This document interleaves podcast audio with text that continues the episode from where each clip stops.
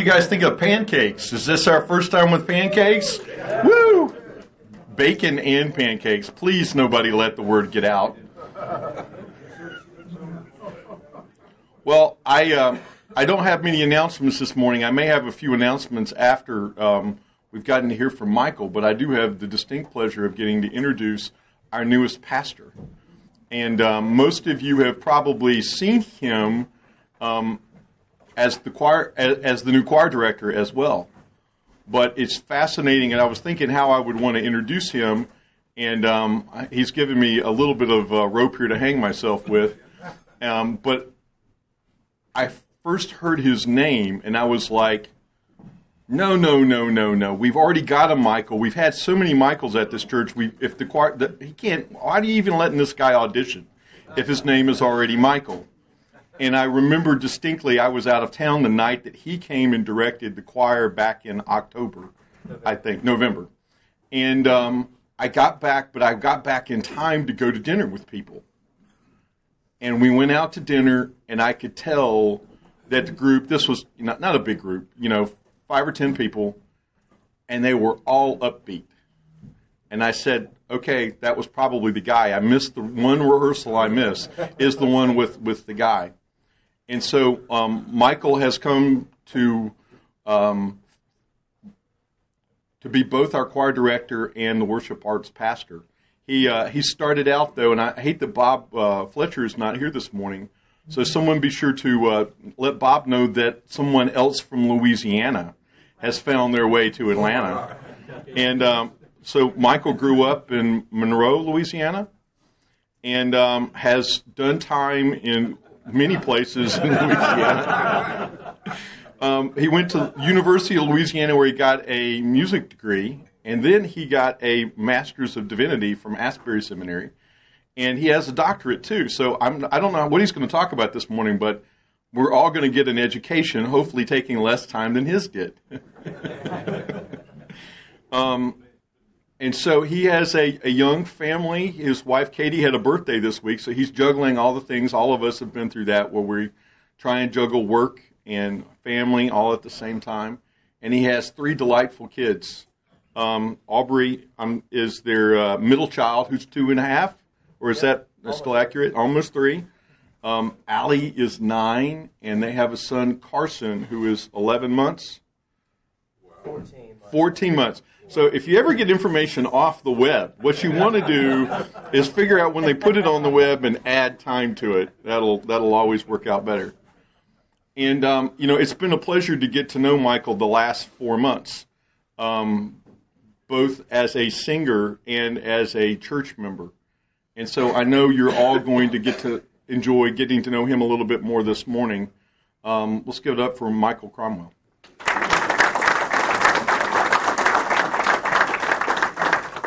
Thanks, Eric. That was pretty good. no, that was really good. Thank you for that introduction. It's great to be with you this morning um, on this spring break week. It's been a busy week for me and my family. We just got back from a little trip up in Ellijay Blue Ridge and had some, some good time away and uh, full day yesterday, choir rehearsals, and so it's good to be with you this morning. I'm grateful for this opportunity. Uh, I'm from, uh, like Eric said, I'm from Louisiana. Anybody else from Louisiana? Okay, good. uh, so this won't offend anybody. What I'm about to say. There, uh, there's a couple of guys. I thought I'd open. There's a couple of guys in Louisiana that um, I like to share some stories about them every once in a while, and uh, their names are Boudreaux and Thibodeau. and we know him. You do? I'm sorry. Boudreaux and Thibodeau are some pretty good guys, and uh, I, I, was reminded of a story of Boudreaux and Thibodeau, and I, will open with this. This is very spiritual in nature. Not really. Um, so, uh, so Boudreaux lived uh, across the bayou from uh, another guy named Clarence. Um, and Boudreaux did not like Clarence at all. There was a, a hate hate relationship there. Um, and uh, across the bayou, there was no bridge to get from one side of the bayou to the other side of the bayou. Um, and so the two had this bickering relationship where they would yell back and forth across the bayou at each other. Um, and Boudreaux would often yell across the bayou. He would say, Clarence, if I had a way to cross that bayou, I'd come and beat you up right now. Uh, then the threats would continue back and forth and back and forth. And one day, the state of Louisiana decided to, to build a bridge across the bayou.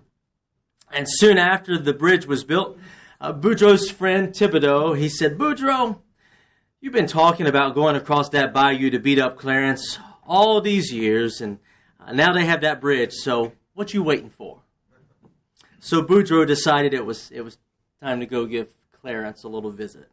So he started walking down the bridge, and just as he was getting ready to cross the bridge, he looks up at a, a sign that was on the bridge. He reads it, he turns around, and he goes home. When Boudreaux gets home, Clarence asks, Man, Boudreaux, did you get to beat up Clarence? Boudreaux said, No, Thibodeau, that sign on the bridge say Clarence 13 feet 3 inches. Clarence don't look near that big from across the bayou. so, uh, with that in mind, let's pray. God, we're grateful for your presence here and the ways that you continue to move in our lives. I thank you for each gentleman that's here, their love of you, their, uh, their love of this church, and love of this community. Uh, God, may you be glorified in our midst as we spend time together. Uh, draw us closer to you and closer to one another. In Jesus' name we pray. Amen. Want you to take just a second around your table and um, maybe five minutes or so, not too long, but everybody share one of your uh, first memories of church that you can remember, whether it was as a child or as an adult, whenever that might be, just to kind of share one of one of your first memories. It doesn't have to be anything real elaborate, but just kind of think about that and share one of your first memories in the church. And go.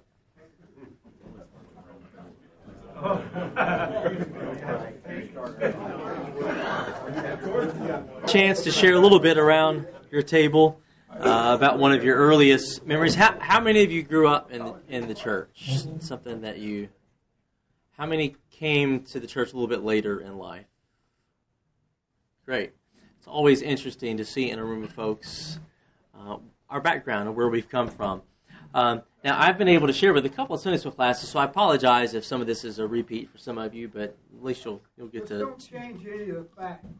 You bet. I'll do my best. um, well, I grew up in the church. It's something I've always known. I, I one of my earliest remember memories is sleeping on the pews in church. Um, and it wasn't a disrespectful thing. I just remember being a child, and my parents would bring me to church, and that's what I would do. Um, I didn't fully get everything. And I grew up in the United Methodist Church. So I've been United Methodist my entire life. Um, I have uh, family members that um, are, have, are or have been United Methodist pastors or district superintendents. Um, so it, it runs pretty deep in, uh, in my family as far as the United Methodist Church is concerned. Um, so I really love this, this church and the denomination. Um, and um, the, the focus on, on grace and love. And, um, and so it's been a, a, wonderful blessing for me to be a part of the United Methodist Church my entire life. Um, I, I have an older brother and an older sister. Um, and um, I'll give a little, little background leading up to that. Uh, my home church is in Monroe, Louisiana. It's called Lea Joyner Memorial United Methodist Church there was a female pastor by the name of Lea Joyner who uh, felt a call one day that uh, God was leading her to start her own church. This was in the 1950s. For a woman to come forward and to say, I feel called to start my own church, that was not a very common nor well thought of idea. Um, well, the uh, the conference said, okay, we won't give you any land, but we'll give you a little bit of money um, and do whatever you need to with that. So they gave her a little bit of money. Well, she found this particular piece of property. It was at um, in, in Monroe at the railroad station. Well, my grandfather, my dad's dad, worked for the railroad station. He was a conductor for the railroad station there. And Lea Joyner came to my grandfather and said, I'm going to be starting this church. And she started forming some relationships with people. And she said, Would you be interested in helping me to start this church? Um, at the time, my dad was uh, a young, young lad. And um, so his family helped to start this church. It was Southside United Methodist, or Southside Methodist Church at that point. That was before it was United Methodist. Um, so the Southside Methodist Church was formed. Um, Lea Joyner was a, uh, a very influential figure in the life of my family. And, uh, and part of what I want to share with you today is, is the impact that people have in our lives and in our spiritual walk. And um, Lea Joyner was one of the first people that really was influential in my life. Uh, so I had I have a brother, an older brother, and an older sister. My parents were told they would never have children, um, so they decided to adopt, um, and it was a very complicated and complex process um, at that point. This was early '70s or so, and um, but Lea Joyner was very familiar with the process, and she was friends with people in New Orleans um, who were a part of the adoption agency there. And so she helped my parents to, to bring in my, my sister and my brother. Um, and so there was a, a, close bond there. Well, one day, uh, my mom goes to the doctor. It was on Good Friday. She tells me this every year. It was on Good Friday, and all of a sudden she hears from a room behind her the nurse scream.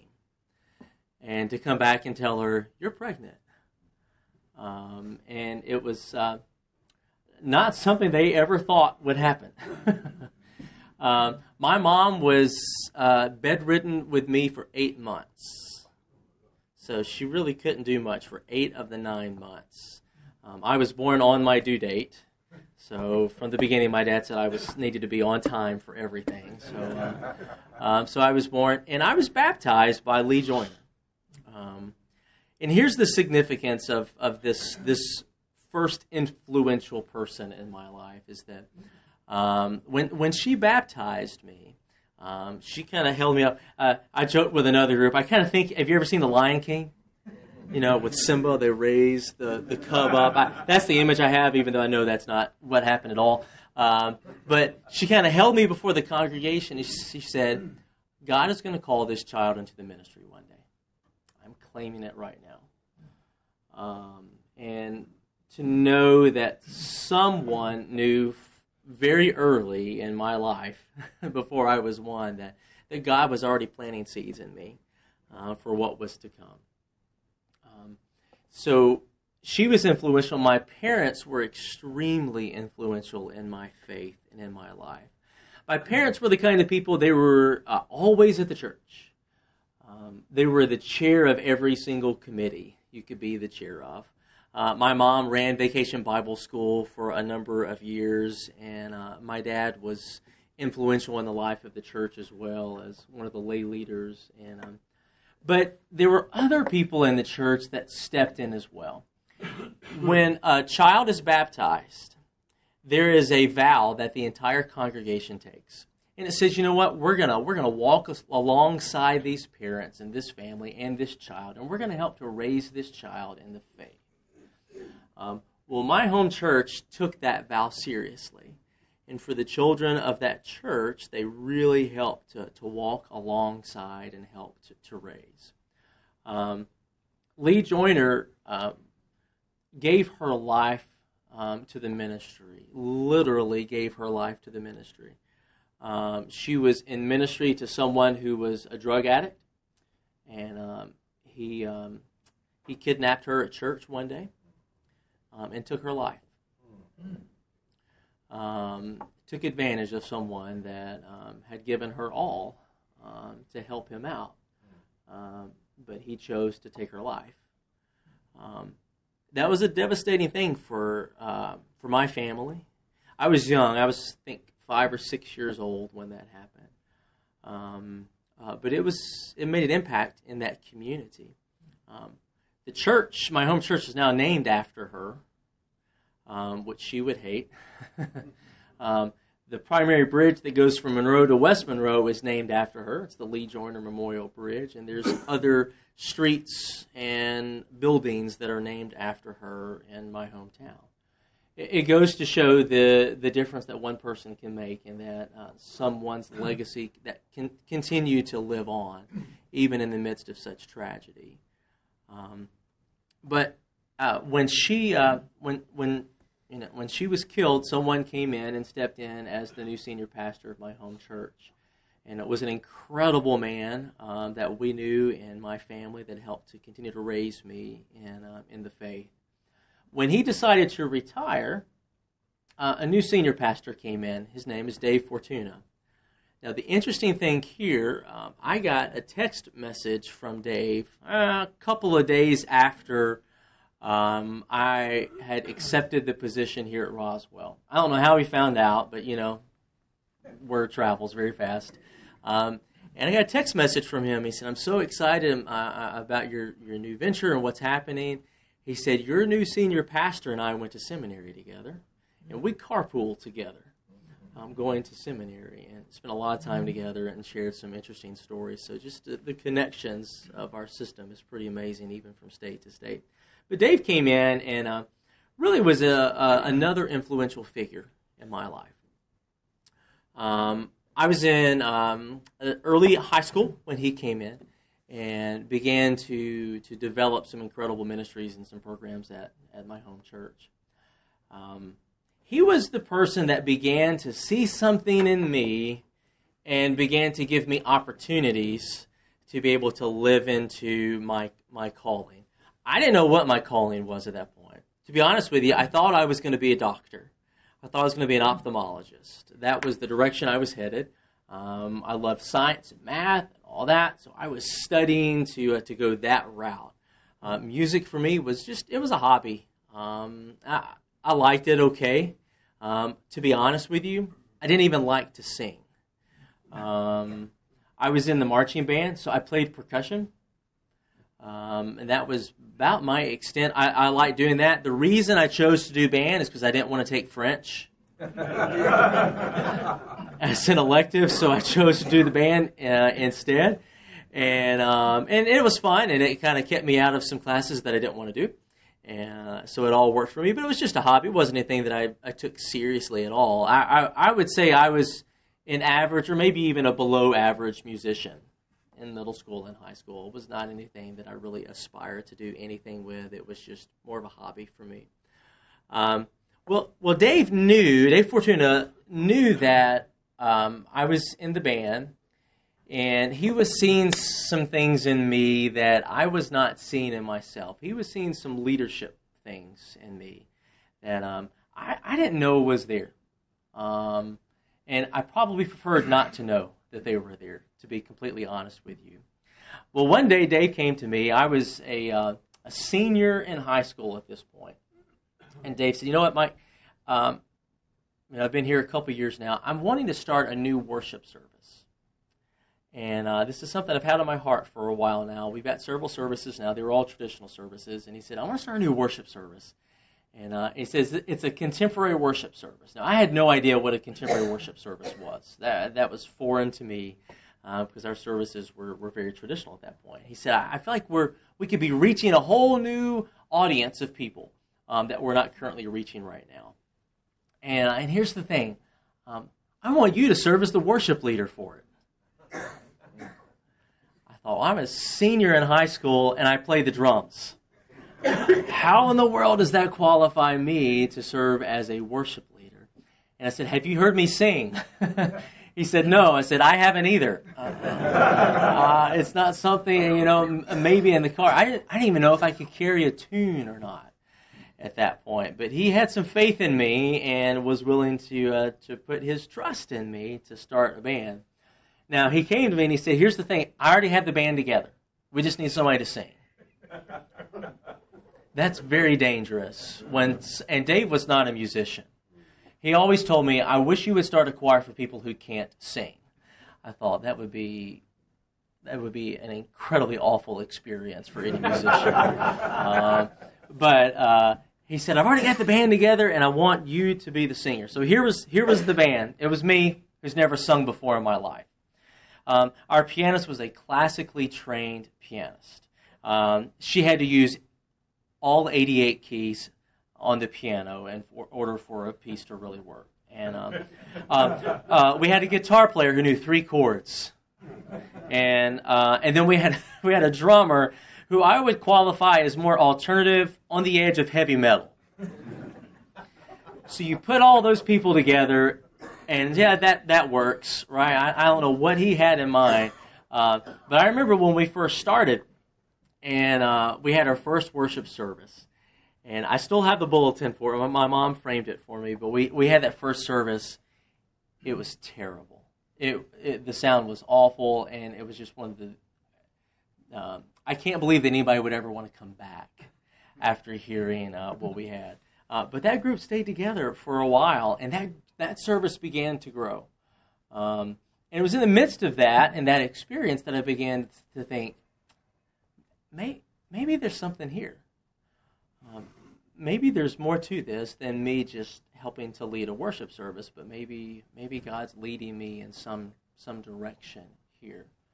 Um, so uh, it was the my senior year of high school, and I was getting ready to move away to Shreveport, Louisiana, to Centenary College. It's a United Methodist school. There I was going to study pre med.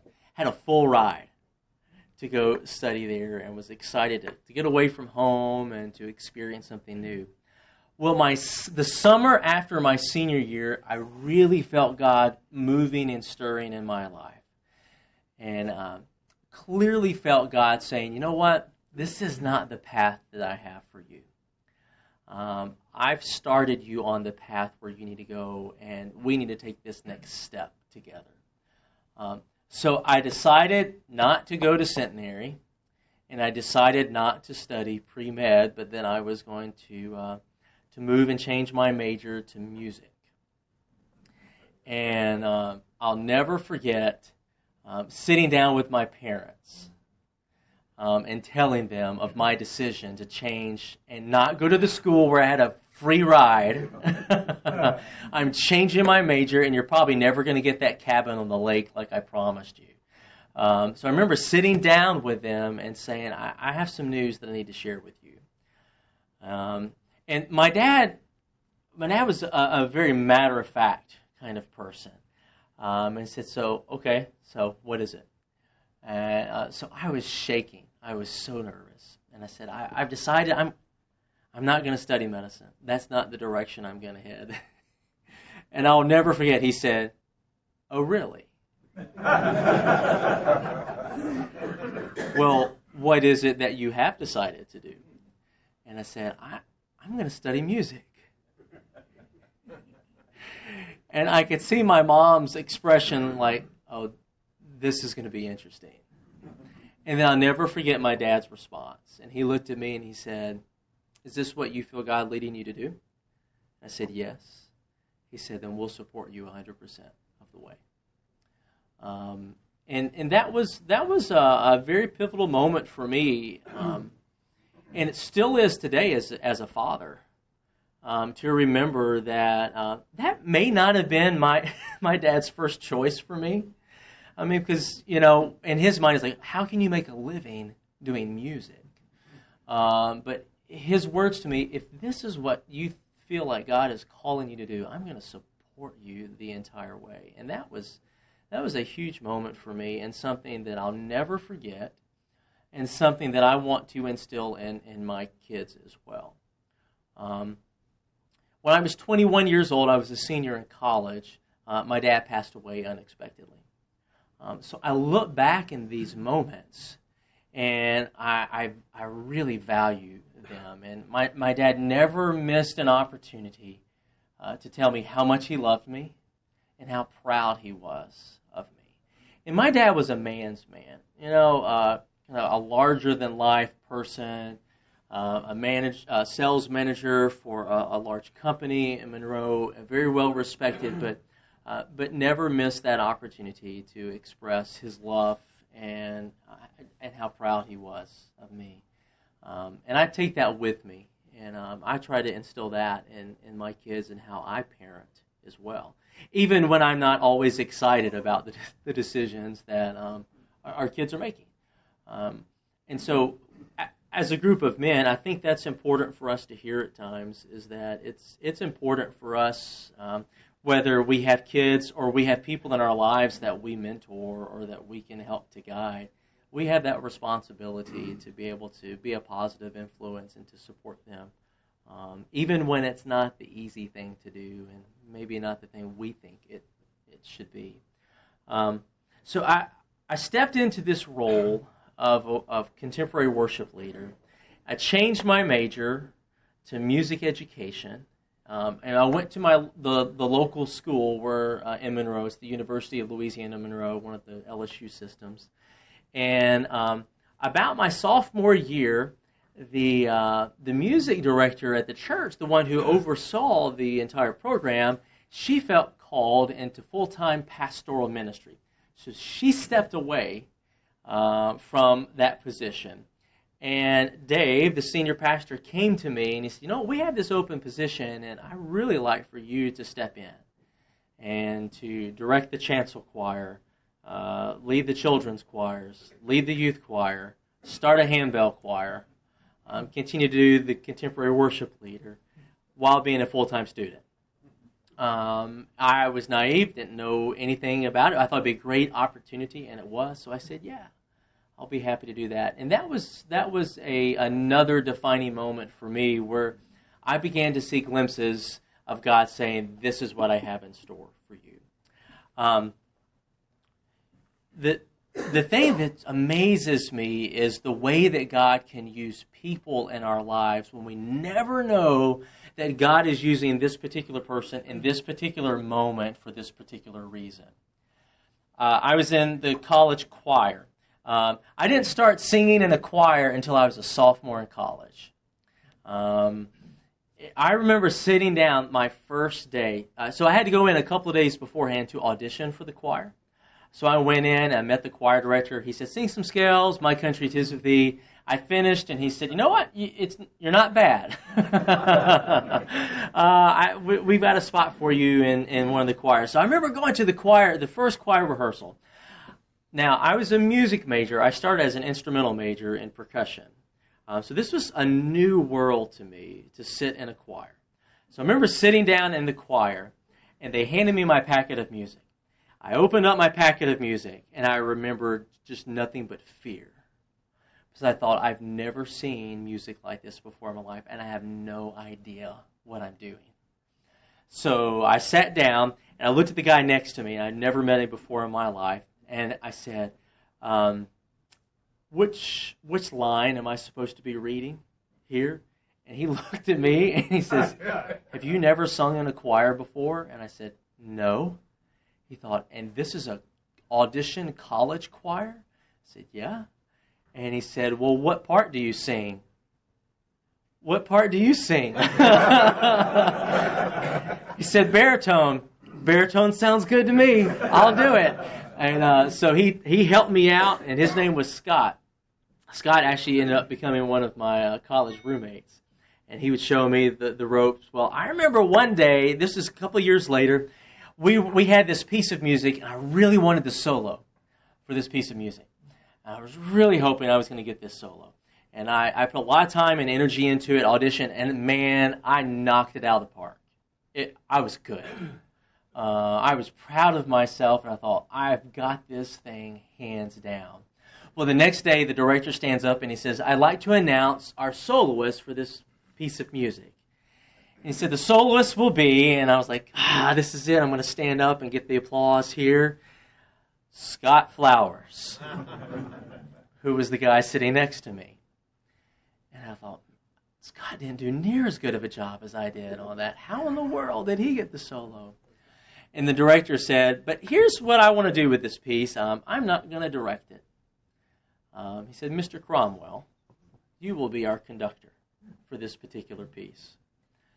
Um, in that moment, uh, he saw something in me um, that I didn't see in me. um, and gave me an opportunity to grow into something that I never would have chosen for myself. Um, I didn't aspire at 12 years old to be a church choir director. That was not something that I thought I would ever do. Um, but he saw something in me that I didn't know was there. And he gave me that opportunity to step in. And from that point forward, every concert, he would allow me to direct a piece and worked with me privately to um, investing his time and his energy in me. And that was an incredible moment for me as well that God places certain people in our lives to help direct us in certain ways that we probably not would have done otherwise. Um, and I say that to, to say that um, I, am becoming more and more sensitive to, to God's presence and God's voice in my life through other people. Um, the way that other people can speak into me and how often God uses that particular person um, to help direct me in my path. Um, I, am a firm believer when I make big decisions, I, I, want to consult with people that I respect. Uh, I want to hear what they have to say and to bring a different perspective on things. Um, and I think that's a huge aspect. It's, it's humbling, first of all, to come to somebody and say, I, I need some guidance, I need some counsel here. And I think that's an incredible place to be, to humble ourselves, um, to be able to say, I, I, I need some help here.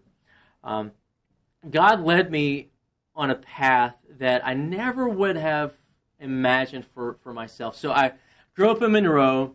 Uh, Dave Fortuna, the senior pastor of my home church that was influential in my life, who was actually the best man at my wedding.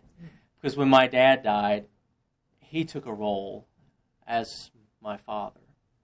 Um, and uh, he moved to South Louisiana in a little town called Slidell.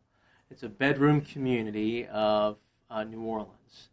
Uh, my senior year of college, I was graduating. He calls me and he says, You know what? Our music director just left. I really want you to come down here. Um, so I ended up moving down to Slidell, Louisiana. I had an incredible experience, got to form relationships down there. I, um, if you don't know, North Louisiana and South Louisiana are two different states. It's a very different experience uh, for me. I had to learn the language. the first time somebody told me I'm going to go make groceries, I had no idea what that meant, but it just meant they were going to the grocery store. I thought the people actually really made their groceries there, but they didn't. Um, so I had that experience. Had a youth choir, uh, uh, a youth music ministry that traveled kind of across the country. We went to the St. Louis and Chicago area uh, one particular summer. I get back home uh, to Slidell. I get a call from a senior pastor in St. Louis saying, I was there whenever you brought your kids to, to be in ministry. We just lost our music director. Are you interested in coming um, and joining us on staff? I, I really wasn't. Um, but it was amazing how God orchestrated that to lead me into to St. Louis um, in this strange land. Um, you know, I'd always lived in the South my whole life, and uh, all these people saying "you guys" instead of "y'all" was very foreign to me. Um, and to be able to spend time there, um, and it was in that process. Um, I was in St. Louis. I'm to share something kind of personal with you here. Um, I was in a relationship with someone, and we were going to get married. Um, it was very serious, and uh, the church where I was in St. Louis uh, was growing it, uh, the music ministry was growing. It was hard to keep up with. I found myself working almost every single day of the week and about five to six nights a week. Um, well, my fiance at that time, she came to me and she said, "Look, here's the deal. Um, it, it's either me or the church. You're going to have to make a choice." Um, and I knew that uh, I was continuing to um, to on a road to burnout with the way that the church was. They weren't they weren't doing it intentionally. It's just the way the life of the church goes sometimes. And so I knew I was on the road to burnout. So I said, you know what? I'm going to look for something different. Um, and that way we can continue our relationship and what's next. Um, she actually did the research and found this church in Woodstock, Georgia called Hillside United Methodist Church, and they were looking for someone to be their minister of worship. Um, I love music, but my real passion is worship. Um, I, I, love it when we can come together and, and express our hearts to God uh, through a variety of means of worship. So she found this position. She said, This sounds exactly like what you need to be doing. So I began the interview process, and ultimately they hired me. And so I moved down to Woodstock, Georgia, not knowing a single soul. Uh, I had a, a home in St. Louis that was for sale, and it took several months to sell that. So I had to live in the basement of some folks at, at Hillside at the church there. So I show up on August the 1st, 2007, I guess that was and I've never met these people before in my life. I pull into their driveway. I said, "I'm here. Uh, this is home for the next however long," and so they became family to me. Well, when I moved here, um, the relationship that I was a part of it started falling apart because the plan was for me to move and for her to find a job. She was finishing her master's, and for her to move here as well. Uh, well, that never happened. Um, and then we realized this is just not meant to be. Um, and that's that was a huge challenge. I picked up and moved across the country um, in hopes that you would be moving and made this decision in large part because you told me to make a choice. Now, granted, I needed to make a choice because the road to burnout was was definitely in my future. Um, but again, I look at how how God can use certain people in our lives, even in the midst of what feels like pain and a, a negative situation, and, and how God can redeem that. I love the line at the end of Genesis when it talks about uh, Jacob and then ultimately Joseph. And there's a little line that talks about everything that Joseph went through. And the little line says, But God meant it for good. Um, and, I, and I remember that even in the midst of difficult situations, that, uh, that God can redeem a, a, situation, a circumstance, and can mean that for good. Um, well, it was when I was at Hillside where I met my current wife. Um, I still remember the first time I saw her come into worship. I'm like, my focus is lost. um, and and how, how God had placed me in, in a church. I was there for almost 12 years. Um, I, I, was able to uh, to pursue seminary and a doctorate there, um, and ultimately called to ordain ministry. Um, that church loved and supported me. Um, it, it, helped me um, helped me find my wife. Um, and helped to raise our kids. All three of our kids were baptized there.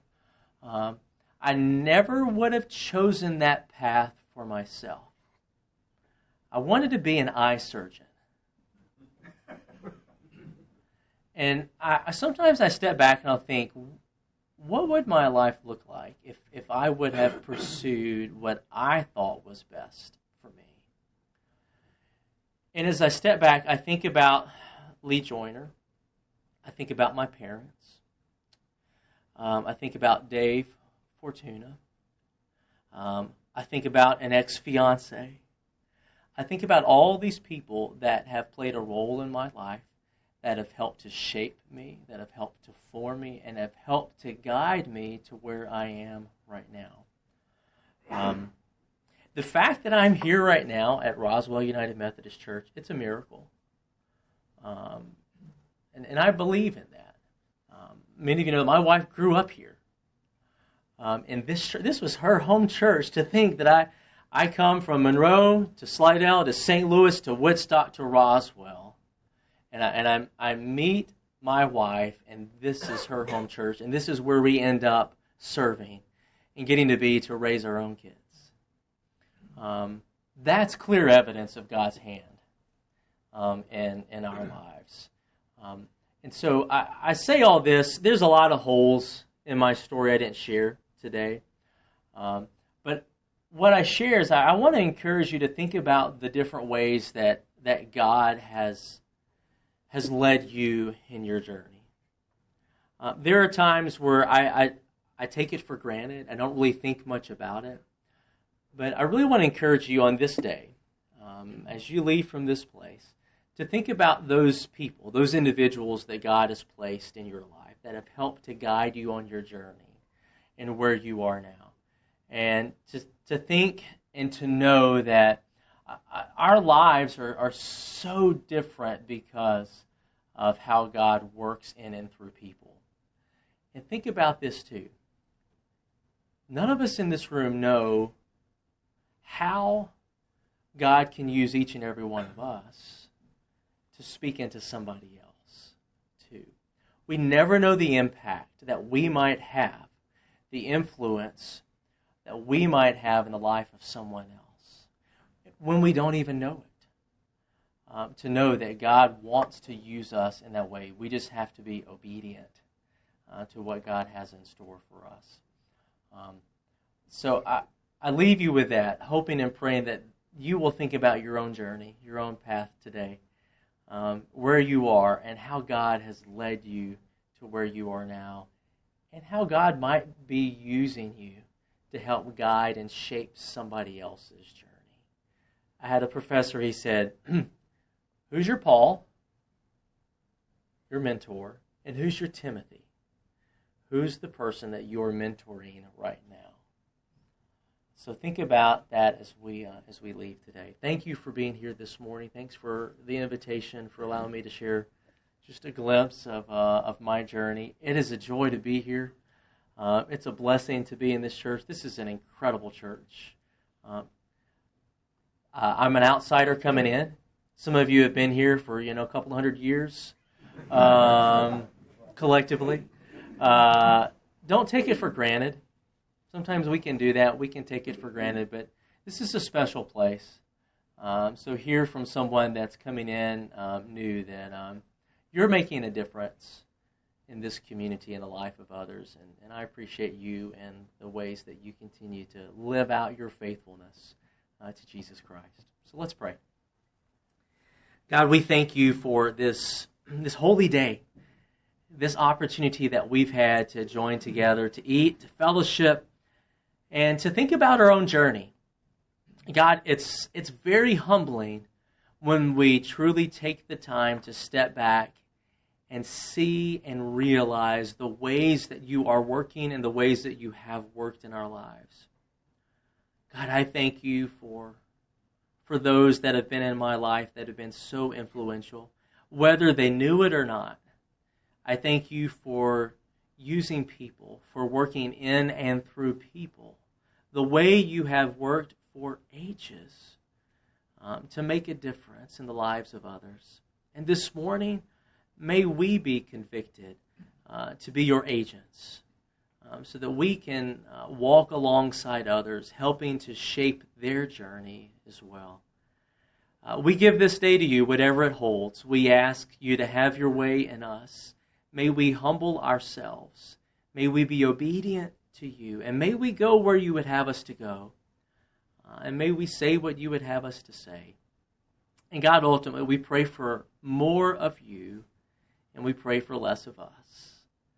We pray all this in the mighty and the powerful name of Jesus Christ our Lord. Amen.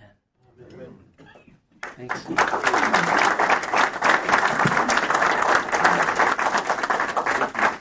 you.